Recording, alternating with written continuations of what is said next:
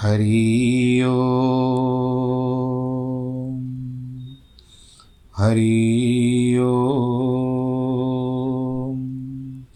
हरि ओ गुरुर्ब्रह्मा गुरुर्विष्णु गुरुर्देवो महेश्वरः। गुरुर्साक्षात् परब्रह्म। तस्मै श्रीगुरवे नमः विघ्नेश्वराय वरदाय सुरप्रियाय लम्बोदराय सकलाय जगद्दिताय, नागाननाय श्रुतियज्ञविभूषिताय गौरीसुताय गणनाथ नमो नमस्ते। नाहं वसामि वैकुण्ठे, योगिनां हृदयेन च, मद्भक्तां यत्र गायन्ति, तत्र तिष्ठामि नारद। जिस घर में हो आरती, चरण कमल चितलाय तहाँ हरि वासा करे, ज्योत अनंत जगाए। जहाँ भक्त कीर्तन करे, बहे प्रेम दरिया। तहाँ हरि श्रवण करे, सत्यलोक से आए। सब कुछ दीना आपने, भेंट करूँ क्या नाथ? नमस्कार की भेंट लो जोड़ूं मैं दोनों हाथ, जोड़ूं मैं दोनों हाथ, जोड़ूं मैं दोनों हाथ। शान्ताकारं भुजगशयनं पद्मनाभं सुरेशं, विश्वाधारं गगनसदृशं मेघवर्णं शुभाङ्गं। लक्ष्मीकान्तं कमलनयनं योगिविरधानगम्यं वंदे विष्णुं भवभयहरं सर्वलोकैकनाथं। मङ्गलं भगवान् विष्णु, मङ्गलं गरुडध्वज, मङ्गलं पुण्डरीकाक्ष, मङ्गलाय तनोहरि, सर्वमङ्गलमाङ्गल्ये शिवे सर्वार्थसाधिके, शरण्ये त्र्यम्बके गौरी, नारायणी नमोऽस्तु ते, नारायणी नमोऽस्तु ते। नारायणी नमोऽस्तु ते। श्रीमन्नारायण श्रीमन्नारायण श्रीमन्नारायण। प्रिय भक्तजनों, आइए भगवान के चरण कमलों का आसरा लेकर के कथा के इस सप्ताह जो आरंभ हो रही है, कथा की जो सप्ताह है हमारी चार दिन की, उसको आरंभ करते हैं। अष्टावक्र मुनि और महाराज जनक का आपस में वार्तालाप हो रहा है, संवाद हो रहा है। तजज्ञस्य पुण्य पापाभ्याम स्पर्शो ह्यंतर्नम जायते, न याकश्य धूमेन दृश्यमानापि संगति। ही उस पद को जानने वाले के अंतकरण का स्पर्श वैसे ही पुण्य और पाप के साथ नहीं होता, जैसे आकाश का संबंध भासता हुआ भी धुएँ के साथ नहीं होता। अंतकरण का दौरा क्या है कि जब यह शरीर, मन, बुद्धि और इंद्रियों के साथ होकर इच्छाओं एवं वासनाओं से ग्रस्त होता है, वह पाप पुण्य का भागी होता है। किंतु ये शुद्ध होने पर भी आत्मा का अनुभव करता है।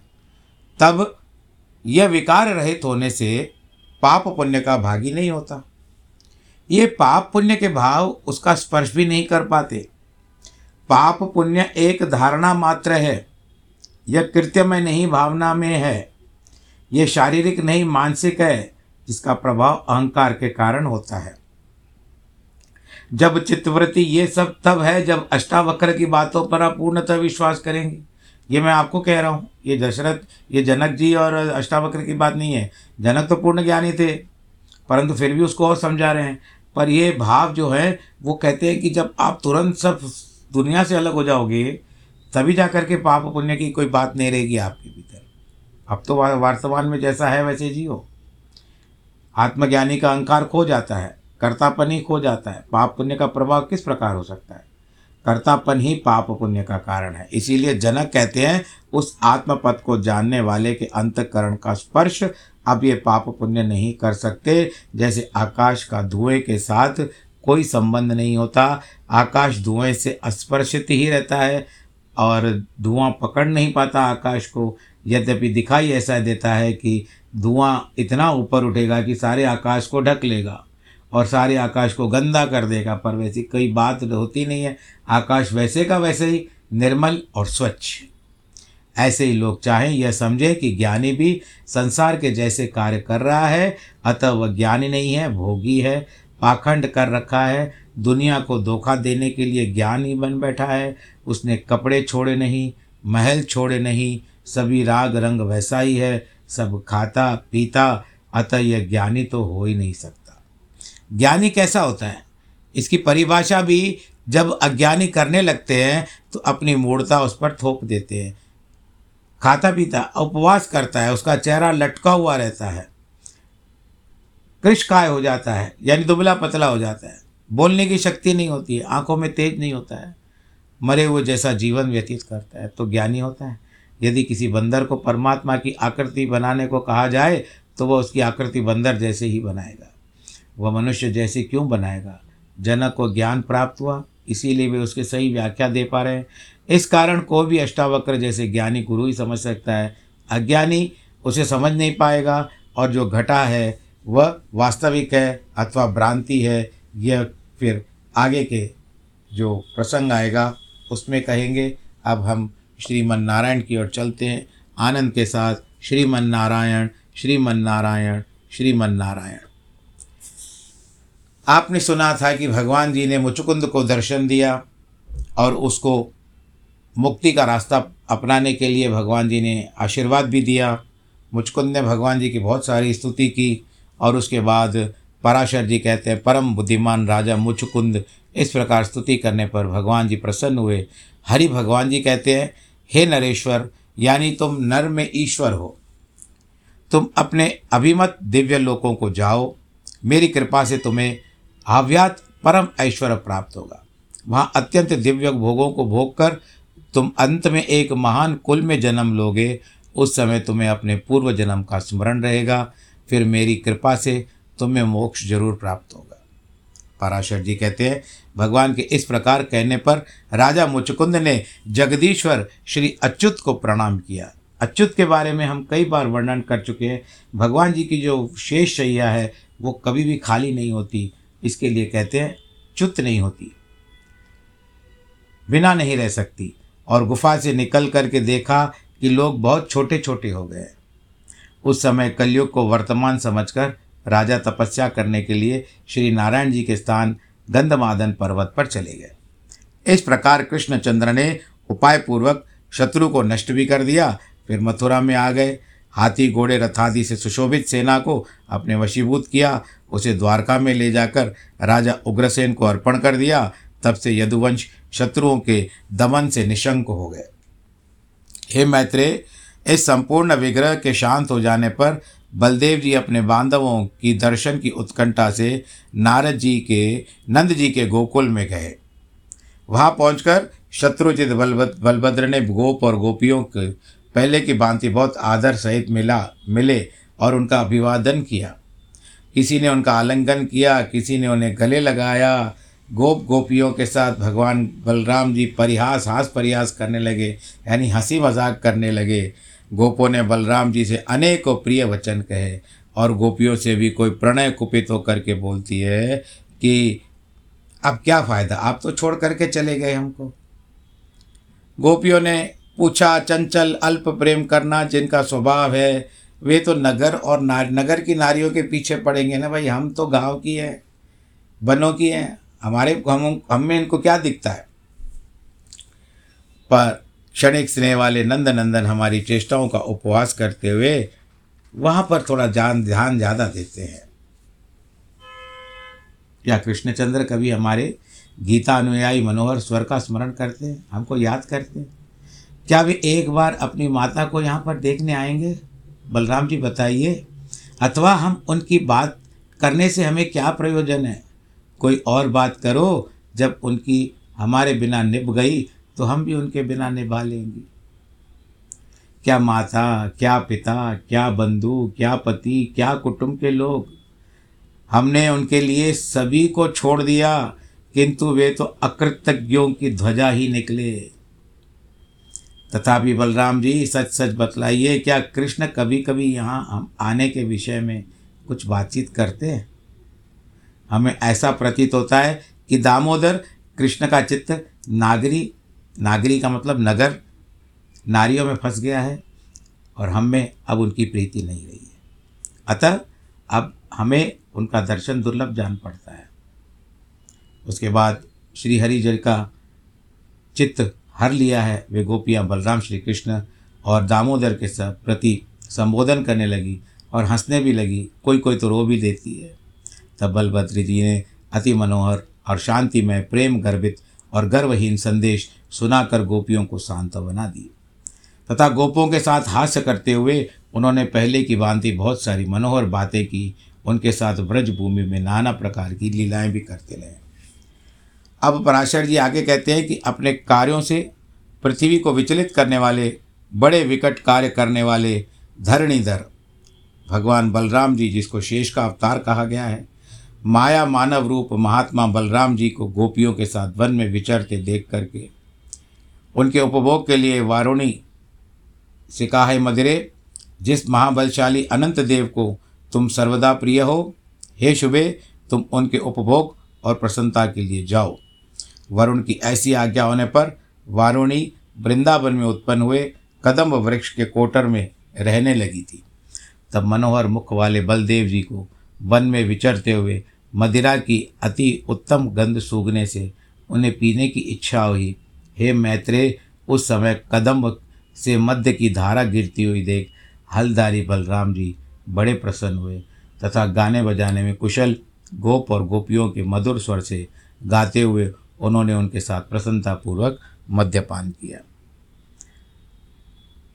उसके बाद धाम के कारण श्वेत बिंदु रूप मोतियों में सुशोभित मदोन्मत बलराम जी विवल होकर कहते, यमुने, मेरे नज़दीका में स्नान करना चाहता हूँ।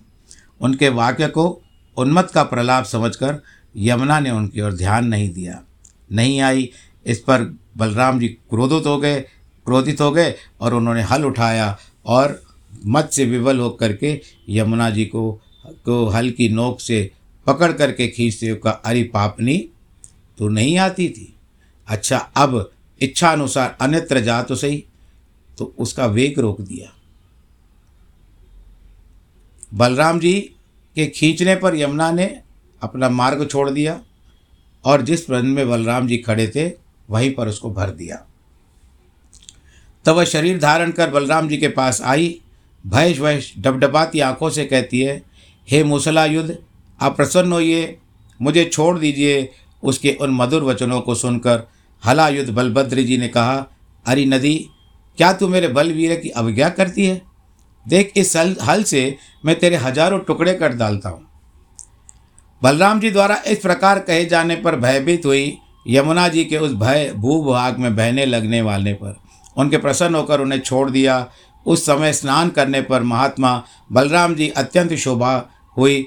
लक्ष्मी जी ने उन्हें एक सुंदर कर्णफूल एक कुंडल, एक वरुण की भेजी हुई, कभी न कुमलाने वाली कमल पुष्पों की माला दी और समुद्र के समान कांति वाले नील वस्त्र वस्त्र दे दिए। उस कर्ण फूल सुंदर कुंडल, नीलांबर और पुष्पमाला को धारण कर बलराम जी अतिशय कांति युक्त होकर सुशोभित होने लगे। इस प्रकार विषि विभूषित होकर श्री बल बलभद्र जी ने वज्र में अनेक लीलाएँ की और फिर दो मास पश्चात द्वारकापुरी को लौटे। वहाँ आकर बलराम जी ने राजा रेवत की पुत्री रेवती से विवाह किया और उसके निषट और उल्मुख नामक दो पुत्र हुए। अब आगे कथा क्या कहते हैं? विदर्भ देश अंतर्गत कुंडनपुर नामक एक नगर था। विदर्भ आज नागपुर के आसपास और वारदा के पास है, जहाँ तक मैंने सुना है। महाराष्ट्र में। उस समय में विदर्भ था। कुंडनपुर नामक नगर में भीष्मक एक राजा रहता था। उनकी एक रुक्मी नामक, उनका एक पुत्र था। नामक पुत्र और रुक्मणी नामक की एक सुमुखी कन्या थी। श्री कृष्ण ने रुक्मणी की और चारुहासिनी रुक्मणी ने श्री कृष्ण की अभिला, चंद्र की अभिलाषा की। किंतु भगवान श्री कृष्ण के प्रार्थना करने पर भी, उनसे द्वेष करने वाले रुक्मणी कभी भी उनको रुक्मणी नहीं देना चाहता था। महापराक्रमी भीष्मक ने जरासन की प्रेरणा से रुक्मी से सहमत होकर शिशुपाल को रुक्मणी देकर देने का निश्चय किया। तब शिशुपाल के हितैषी जरासंध आदि संपूर्ण राजागण विवाह में सम्मिलित होने के लिए भीष्मक के नगर में गए। इधर बलभद्र आदि यदि वंशियों के सहित श्री कृष्ण चंद्र भी चेदीराज का विवाह उत्सव देखने के लिए गए। मतलब क्या था कि शिशुपाल के साथ ब्याह करना निश्चित किया रुक्मी ने, क्योंकि पिता को नहीं सुनता था वो। विवाह के एक दिन रहने पर अपने विपक्षियों का भार, बलभद्र आदि बंधुओं को सौंपकर श्रीहरि ने उनका कल्याण, कन्या का हरण कर लिया। ये श्रीमद् भागवत कथा में लिखी हुई है। कथा, तब श्रीमान पौंड्रक, दंतवक्त्र विदुरथ शिशुपाल, जरासन और शाल्व आदि राजाओं ने क्रोधित होकर श्रीहरि को मारने का महान उद्योग किया। किंतु वे सब बलराम आदि यदुश्रेष्ठों से मुठभेड़ में होने के बाद वो सब पराजित हो गए। तब रुक्मी ने यह प्रतिज्ञा की कि मैं युद्ध में कृष्ण के मारे बिना कुंडनपुर में प्रवेश न करूँगा। कृष्ण को मारने के लिए उनका पीछा किया, किंतु श्री कृष्ण की लीला से ही हाथी, घोड़े, रथ और पदातियों, जो पैदल चलने वाली सेना होती है, युक्त उसकी सारी सेना नष्ट हो गई। भगवान श्री कृष्ण ने उसको जीत लिया और उसको पृथ्वी पर गिरा दिया। इस प्रकार रुक्मी को युद्ध में परास्त कर श्री मधुसूदन ने राक्षस विवाह से मिला हुआ रुक्मणी का सम्यक वेदोक्त रीति से पाणी ग्रहण किया और उसके बाद कामदेव के अंश से उत्पन्न हुए वीरवान प्रद्युम्न जी का जन्म हुआ, जिन्हें शंबरासुर हर ले गया, फिर जिन्होंने काल क्रम से प्रद्युम्न ने शंबरासुर का वध किया। वीरवत, वीरवर प्रद्युम्न को शंबरासुर जैसे हरण किया था, फिर उसी महाबली शंबरासुर को प्रद्युम्न ने कैसे मारा? पराशर जी कहते हैं, काल के समान विकराल शंबरासुर ने प्रद्युम्न को जन्म लेने से छठे दिन यह मेरा मारने वाला है। ऐसा जानकर सूतिका ग्रह से जहाँ जन्म होता है, वहीं से हर लिया। उसको हरण करके शंबरासुर ने लवण समुद्र में डाल दिया। जो तरंगमाल जनित आवर्तों से पूर्ण और बड़े भयानक मकरों का घर है, यानी वहाँ पर बड़े बड़े मगरमच्छ रहते हैं। वहाँ फेंके हुए इस बालक को एक मत्स्य ने निगल लिया। किंतु वह उसकी जठराग्नि में जलकर मरा नहीं।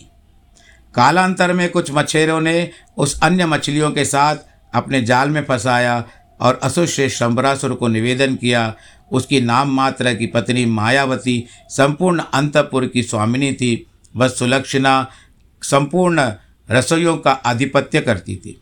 उस मछली का पेट चीरते हुए उसमें एक अति सुंदर बालक दिखाई दिया, जो दग्ध हुए काम वृक्ष का प्रथम अंकुर था। तब यह कौन है? किस प्रकार इस मछली के पेट में डाला गया? अत्यंत आश्चर्यचकित हुई। उस सुंदरी से देव ऋषि नारद जी आए, कहते हैं, हे सुंदर ब्रकुटी वाली, यह संपूर्ण जगत के स्थिति और संहार करता भगवान विष्णु जी का पुत्र है। इसे शंबरासुर ने सूतिका ग्रह से चुराकर समुद्र में फेंक दिया था, वहाँ इसे यह मत्स्य निगल गया और अब इसी के द्वारा तेरे घर पे आया है तो इस नर रत्न का विश्वस्त होकर पालन कर। पराशर जी कहते हैं, नारद जी के ऐसा कहने पर मायावती ने उस बालक की अतिशय सुंदरता से मोहित होकर बाल्यावस्था में ही उसका अति अनुराग पूर्वक पालन किया। हे महामते जिस समय वह नव यौवन के समागम से सुशोभित हुआ, तब वह गजगामिनी उसके प्रति एक कामना युक्त भाव प्रकट करने लगी। प्रद्युम्न ये देख कर के थोड़ा सा आश्चर्य में आ गए कि ये कैसे संभव है? ये तो मेरी माता जैसी है, पर ये देखती किस तरह से? जैसे एक प्रेमिका देखती है, जैसे एक पत्नी देखती है अपने पति को, ये मुझे उस भाव से देख रही है। उनका हृदय नेत्र प्रद्युम्न में अर्पित कर चुकी थी। उस मायावती ने अनुराग से अंधी होकर उसे इस प्रकार की माया सिखा दी। इस प्रकार अपने ऊपर आसक्त हुई। उस काम लोचन प्रद्युम्न को प्रद्युम्न जी कहते हैं, आज तुम मातृभाव को छोड़कर अन्य प्रकार का भाव क्यों प्रकट करती हो? तब मायावती ने कहा कि तुम मेरे पुत्र नहीं हो। तुम भगवान विष्णु के तनय हो। तुम्हें काल, कालंबर, काल, कालशंबर ने हरकर समुद्र में फेंक दिया था। और तुम मुझे एक मत्स्य के उधर से मिले हो। हे कांत, आपकी पुत्र वत्सला जननी आज भी रोती होगी। मायावती के इस प्रकार कहने पर महाबलवान प्रद्युम्न जी ने क्रोध से विवल होकर शंबरासुर को युद्ध के लिए ललकारा और उससे युद्ध करने लगा। यादव श्रेष्ठ प्रद्युम्न जी उस दैत्य की सेना संपूर्ण करके मार डाली और सात मायाओं को जीतकर आठवीं माया में प्रयोग किया। उसी माया के से उन्होंने दैत्यराज कालशंबर को भी मार डाला। मायावती के साथ विमान में उड़कर आकाश मार्ग से अपने पिता के नगर में आ गया। मायावती सहित अंतपुर में उतरने पर श्री कृष्ण चंद्र की रानियों ने उन्हें देख करके कृष्ण ही समझा, किंतु आनंदिता रुक्मणी नेत्रों में प्रेमवश आँसू भराए। कहने लगी, अवश्य ही यह नव यौवन को प्राप्त हुआ। किसी वड़भागिनी का पुत्र है। यदि मेरा पुत्र प्रद्युम्न जीवित होता तो आज उसकी भी यही आयु होती। हे वत्स, तू ठीक ठीक बता कि तूने किस भाग्यवती जननी को विभूषित किया है। अथवा बेटा, जैसा मुझे तेरे प्रति स्नेह हो रहा है, तैसा, जैसा तेरा स्वरूप है, उसमें मुझे ऐसा भी प्रतीत होता है कि तू ही श्री हरि का पुत्र है। कृष्णचंद्र के साथ नारद जी आए। उन्होंने सबको आनंदित करते हुए कहा, हे सुब्रू यह तेरा ही पुत्र है। यह संबरासुर को मारकर आया है, जिसने इसे बाल्यावस्था में सूत का ग्रह से हर लिया था। यह सती मायावती भी तेरे पुत्र की स्त्री है। यह संबरासुर की पत्नी नहीं है। इसका कारण सुर पूर्व काल में कामदेव के भस्म हो जाने पर उसके पुत्र पुनर्जन्म की प्रतीक्षा करती हुई इसने अपने माया रूप से शंबरासुर को मोहित किया था। यह मतिलोचना विलोचना उस दैत्य को विहार आदि उपभोगों में समय अपने अति सुंदर मायामय रूप दिखलाती रहती थी। कामदेवी तेरे पुत्र रूप में जन्म लिया है और यह सुंदर उसकी प्रिया रति है। हे शोभने यह तेरी पुत्र वधु है। इसे तो किसी प्रकार की विपरीत शंका न करना। यह सुनकर के रुक्मणी और कृष्ण को अतिशय आनंद हुआ। तब समस्त द्वारकापुरी भी साधु साधु कहने लगी। हे मैत्रेय जी चारुदेश न सुदेश न वीरवान, चारुदे सुशेन चारुगुप्त भद्र चारु ये सब। ये जो बातें हैं, बलवानों में श्रेष्ठ चारु नामक पुत्र तथा चारुमती नामक एक कन्या हुई। रुक्मणी के अतिरिक्त श्री कृष्णचंद्र के कालिंदी, मित्रविंदा, नगजनिजित, पुत्री सत्या, जामवन की पुत्री कामरूपिणी रोहिणी, अतिशीलवती, मद्राज सुता सुशीला, भद्रा, सतराजित की पुत्री सत्यभामा और चारुहासिनी लक्ष्मणा। ये अति सुंदर सात स्त्रियाँ थीं। उनके सिवा सोलह हज़ार स्त्रियाँ और भी थीं। महावीर प्रद्युम्न ने रुक्मणी के सुंदरी कन्या को, उस कन्या ने भी भगवान के पुत्र प्रद्युम्न जी को स्वयंवर में ग्रहण किया। उसे प्रद्युम्न जी अनिरुद्ध नामक एक महाबला बल पराक्रम पुत्र हुआ और युद्ध में न होने वाले बल का समुद्र और शत्रुओं का दमन करने वाला था। कृष्णचंद्र ने उस अनुरुद्ध के लिए रुक्मी की पौत्री का वर्ण किया। रुक्मी ने कृष्णचंद्र से ईर्षा रखते हुए अपने दोहित्र को अपनी पौत्री देना स्वीकार कर लिया। मन में पर ईर्षा थी उसके। हे द्विज, ब्राह्मण देवता, उसके विवाह में सम्मिलित होने के लिए कृष्णचंद्र ने के साथ बलभद्र जी, आदि अन्य यादवगण भी, रुक्मणी की राजधानी भोजकट नामक नगर में गए।